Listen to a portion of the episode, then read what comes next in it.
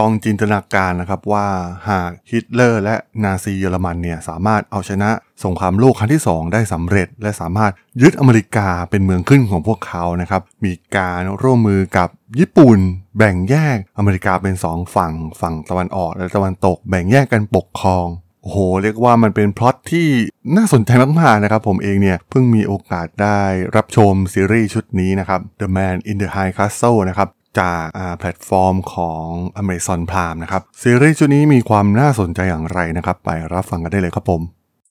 You are listening to Geek Forever Podcast. Open your world with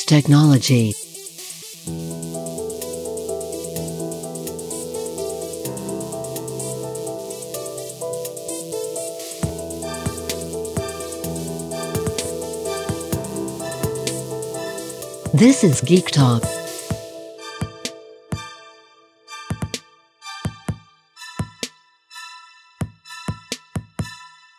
สวัสดีครับผมดนทราดนจากดนบล็อกนะครับและนี่คือรายการ Geek Talk นะครับวันนี้มาพูดถึงนอกเรื่องราวของธุรกิจเทคโนโลยีกันบ้าง นะครับพอดีเพิ่งได้มีโอกาสรับชมซีรีส์ชุดหนึ่งที่มีเนื้อหาที่น่าสนใจมากๆนะครับก่อนอื่นต้องขอออกตัวไว้ก่อนนะครับว่า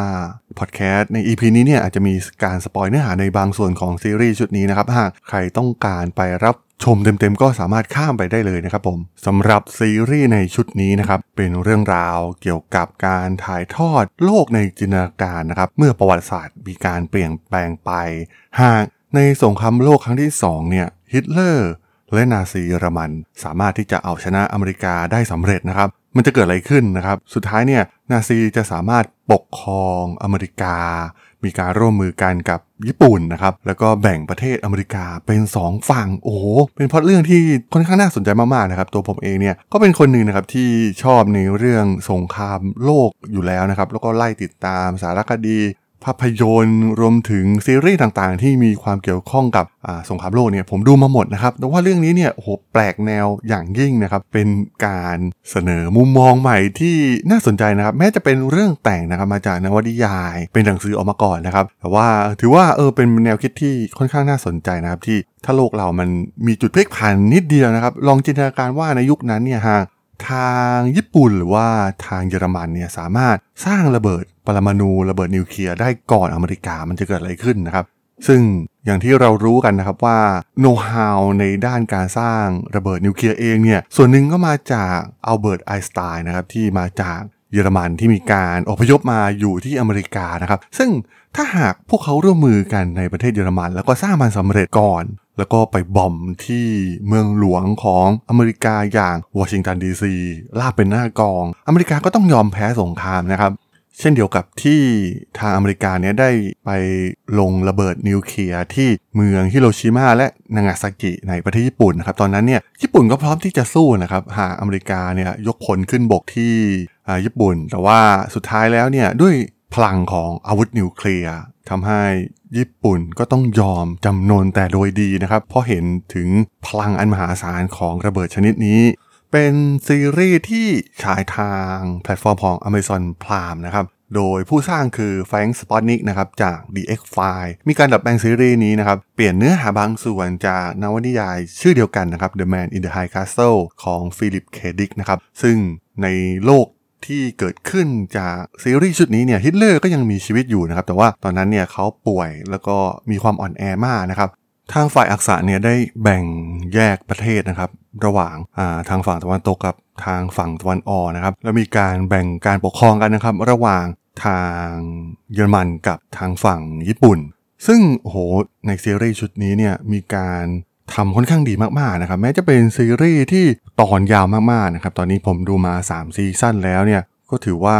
มีการถ่ายทำภาพต่างๆเนี่ยโอ้โหสุดยอดมากๆนะครับทำอย่างกับหนังนะครับค่อนข้างเก็บรายละเอียดต่างๆได้น่าสนใจทีเดียวนะครับโดยเฉพาะการแสดงของเราตัวละครในเรื่องนะครับมีความซับซ้อนของเรื่องราวนะครับผูกกันแล้วก็ที่ผมชอบจริงๆก็คือการปิดเรื่องในแต่ละครั้งเนี่ยมีการโยงกันระหว่าง2เหตุการณ์นะครับแล้วก็ให้มีการปิดเรื่องราวในแต่ละตอนได้ น่าสนใจแล้วก็จะมีการต้องติดตามต่อในตอนต่อไปแบบทันทีนะครับผมเนี่ยลากยาวมา3ซีซั่นแทบจะไม่ได้หลับได้นอนเลยนะครับสำหรับซีรีส์ชุดนี้ถ้าใครเป็นคอหนังสงครามแล้วก็อยากเปิดมุมมองใหม่เกี่ยวกับโลกหลังสงครามเนี่ยถือว่าซีรีส์ชุดนี้เนี่ยน่าสนใจมากๆนะครับซึ่งหากมองภาพรวมจริงๆเนี่ยซีรีส์ชุดนี้เนี่ยมันเหมาะกับการที่มาสร้างสิ่งหนึ่งนะครับก็คือเกมมันเหมือนกับการไขปริศนาไปทีละเปราะนะครับมีตัวละครมาเล่นแล้วก็เหมือนกับมีมิชชั่นในแต่ละตอนนะครับแล้วก็แก้ไขปัญหาไปปลดล็อกเนื้อหาทีละส่วนนะครับทำให้เราเนี่ยได้ลุ้นติดตามคล้ายๆกับเรากำลังเล่นเกมแล้วก็บังคับตัวละครนำของซีรีส์ชุดนี้นะครับแต่ว่ามันก็ใส่เนื้อหาต่างๆที่เกี่ยวข้องกับประวัติศาสตร์สงครามจินตนาการโลกที่สมจริงนะครับว่ามันจะมีการปกครองยังไงรูปแบบของการใช้ชีวิตของประชาชนนะฮะมีการแบ่งแยกระหว่างการปกครองโดยญี่ปุ่นกับการปกครองโดยนาซีเยอรมันเนี่ยมันจะมีความแตกต่างยังไงนะครับที่หลักของตัวละครในซีรีส์ชุดนี้ก็คือกลุ่มที่เป็นฝ่ายต่อต้านนั่นเองนะครับมันเป็นพล็อตหลักที่เราต้องลุ้นกับมันนะครับว่าปริศนามันคืออะไรแล้วก็มีการสร้างเรื่องของการค้นหาฟิล์มหนังชุดหนึ่งนะครับซึ่งมันมาจากชื่อ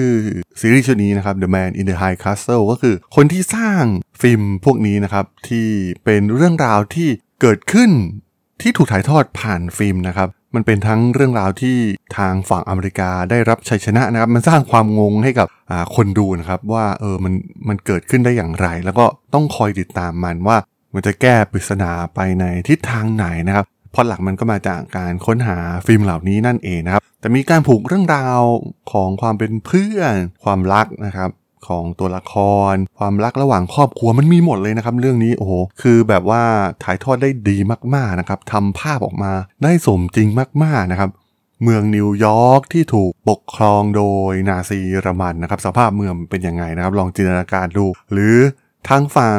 แปซิฟิกนะครับที่เมืองซานฟรานซิสโกที่เป็นเมืองหลักที่ทางฝั่งญี่ปุ่นเนี่ยปกครองอยู่มันจะเป็นอย่างไรนะครับหากญี่ปุ่นเป็นฝ่ายชนะสงครามแล้วได้มาปกครองในฝั่งนี้ของประเทศอเมริกาแล้วเมืองหลวงของทางฝั่งเยอรมันนะครับมันจะเป็นอย่างไรนะครับหากพวกเขาชนะสงครามเบอร์ลินไม่ถูกบุกแล้วก็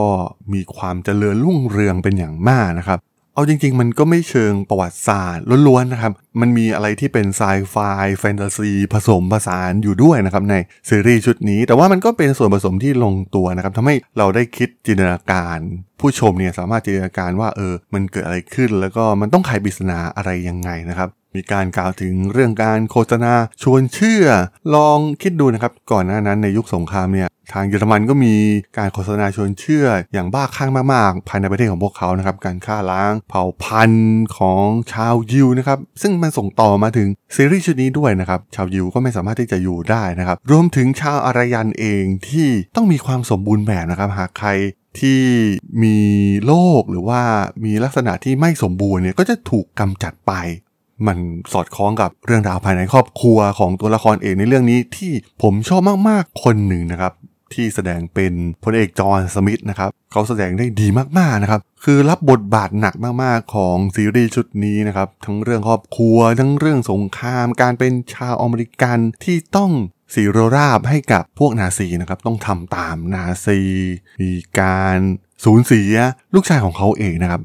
การเลือกตัวแสดงทุกคนเนี่ยเลือกตัวแสดงได้ดีมากนะครับทั้งฝั่งญี่ปุ่นเองทางฝั่งเยอรมันทางฝั่งคนอเมริกันเองก็ตามนะครับโอ้โหแบบแสดงได้ดีมากๆนะครับคิดถึงซีรีส์ของ Netflix อย่าง House of Cards เลยนะครับที่ผมติดมากๆนะครับ House of Cards ใน Netflix เองเนี่ยคืองานคุณภาพงานแสดงตัวละครทุกอย่างดีมากๆนะครับเนื้อหาในเรื่องการเมืองอเมริกันเนี่ยถ่ายทอดได้ดีมากๆนะครับและซีรีส์ชุดนี้เนี่ยโอ้โหเป็นของ Amazon Prime เรื่องหนึ่งครับที่คุณภาพเนี่ยเทียบเท่าหรืออาจจะสูงกว่าด้วยซ้ำนะครับเมื่อเทียบกับ House of Cards ถ้าใครเป็นแฟนภาพยนตร์ประวัติศาสตร์สงครามอะไรต่างๆเนี่ยเรื่องนี้เนี่ยไม่ควรพลาดเป็นอย่างยิ่งนะครับผมแนะนำมากๆดูและเสพติดกับมันมากนะครับอย่าลืมลองไปรับชมกันได้นะครับซีรีส์ที่มีชื่อว่า The Man in the High Castle ทาง Amazon Primeและอีกสิ่งหนึ่งนะครับที่มันน่าคิดมากๆนะครับหลังจากได้มีโอกาสดูซีรีส์ชุดนี้ก็คือหากประวัติศาสตร์มันถูกเปลี่ยนนะครับลองจินตนาการว่าอาจจะมีพ่วงกับภาพยนตร์ชาวไทยลองมาทำ ประวัติศาสตร์ที่มันเปลี่ยนแปลงไปนะครับมันเป็นเพราะที่น่าสนใจนะครับอย่างเช่นตอนที่เวียดนามกำลังลุกหนักมาบุกลาวกัมพูชาจนเกือบจะมาถึงไทยนะครับซึ่งถ้าตอนนั้นประเทศไทยเราถูกยึดโดยเวียดนามมันจะเกิดอะไรขึ้นมันก็น่าสนใจนะครับเป็นพล็อตที่น่าจะลองทำดูหรือว่าในเรื่องการเมืองนะครับหากไม่มีการปฏิวัติรัฐประหารหรือหากมีนายกรัฐมนตรีคนใดที่สามารถทำงานต่อเนื่องได้แบบยาวๆในประเทศไทยเนี่ยประเทศไทยเราจะเป็นยังไงนะครับมันก็น่าคิดนะครับว่าหากประวัติศาสตร์มันเปลี่ยนแปลงไปเนี่ยทุกอย่างมันอาจจะไม่เหมือนเดิมอีกต่อไปเหมือนซีรีส์ชุดนี้นั่นเองครับผมสำหรับเรื่องราวของซีรีส์ The Man in the High Castle ใน EP นี้เนี่ยผมก็ต้องขอจบไว้เพียงเท่านี้ก่อนนะครับสำหรับเพื่อนๆที่สนใจเรื่องราวทางธุรกิจเทคโนโลยีและวิทยาศาสตร์ใหม่ๆที่มีความน่าสนใจก็สามารถติดตามมาได้นะครับทางช่อง Geek Forever Podcast ตอนนี้ก็มีอยู่ในแพลตฟอร์มหลักๆทั้ง Podbean, Apple Podcast, Google Podcast, Spotify, YouTube แล้วก็จะมีการอัปโหลดลงแพลตฟอร์ม Blockdit ในทุกๆตอนอยู่แล้วด้วยนะครับถ้ายังไงก็ฝากกด follow ฝากกด subscribe กันด้วยนะครับแล้วก็ยังมีอีกช่องทางหนึ่งในส่วนของ LINE ที่ @thradol @tharaadol สามารถแอดเข้ามาพูดคุยกันได้นะครับผมก็จะส่งสาระดีๆพอดแคสต์ดีๆให้ท่านเป็นประจำอยู่แล้วด้วยนะครับถ้าอย่างไรก็ฝากติดตามทางช่องทางต่างๆกันด้วยนะครับสำหรับใน EP นี้เนี่ยผมต้องขอลากันไปก่อนนะครับเจอกันใหม่ใน EP หน้านะครับผมสวัสดีครับ